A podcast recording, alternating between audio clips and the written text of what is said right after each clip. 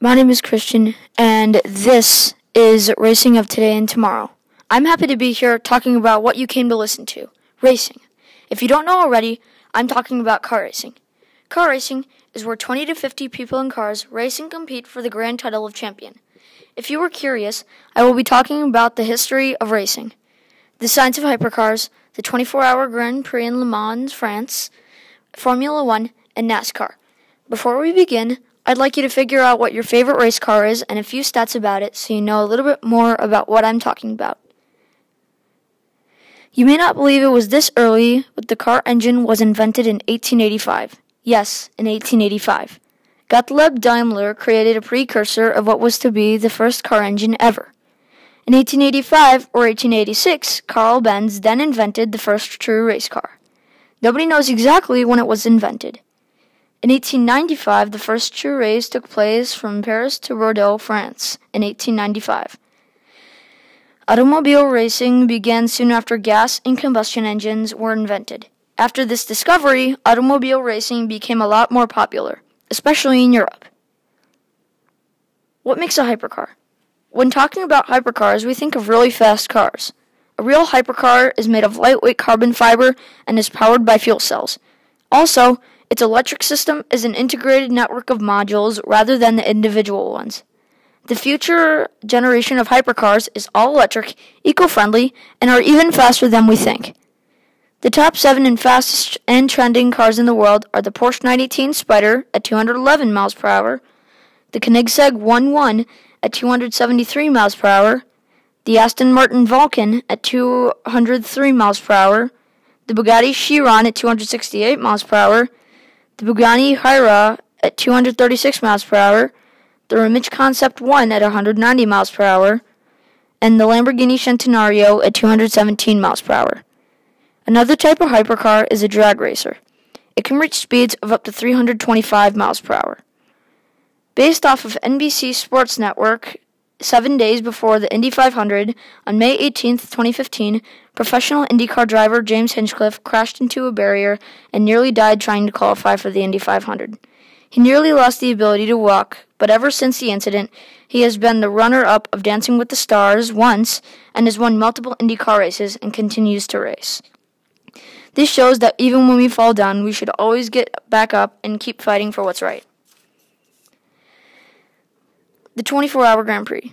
If you want to drive in this race, let's hope you don't mind not getting any sleep for an entire 24 hours. Or one day. On the 15th and 16th of June 2019, book your calendars for the 87th official 24 hours at Le Mans, France. The race gets underway at about 2:30 a 2:30 p.m. Eastern until the next day. Last year's winners of the race are Sebastian Buemi, Fernando Alonso, Kazuki Nakajima for the Porsche racing team.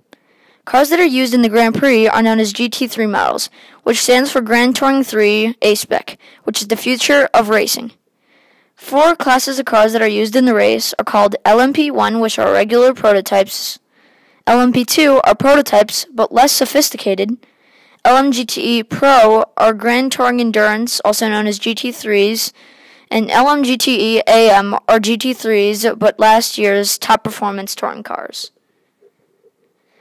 Formula One began in 1946 with the Fédération Internationale des Automobiles Standardization of Rules, also known as the FIA, which was followed by a World Championship of Drivers in 1950. Are Formula One vehicles faster than NASCAR vehicles?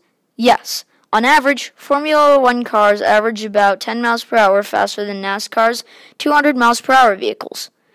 Believe it or not, F1 cars work extremely well in snow and any other harsh conditions, based off of a video posted by F1 champions from Team Ferrari earlier this winter.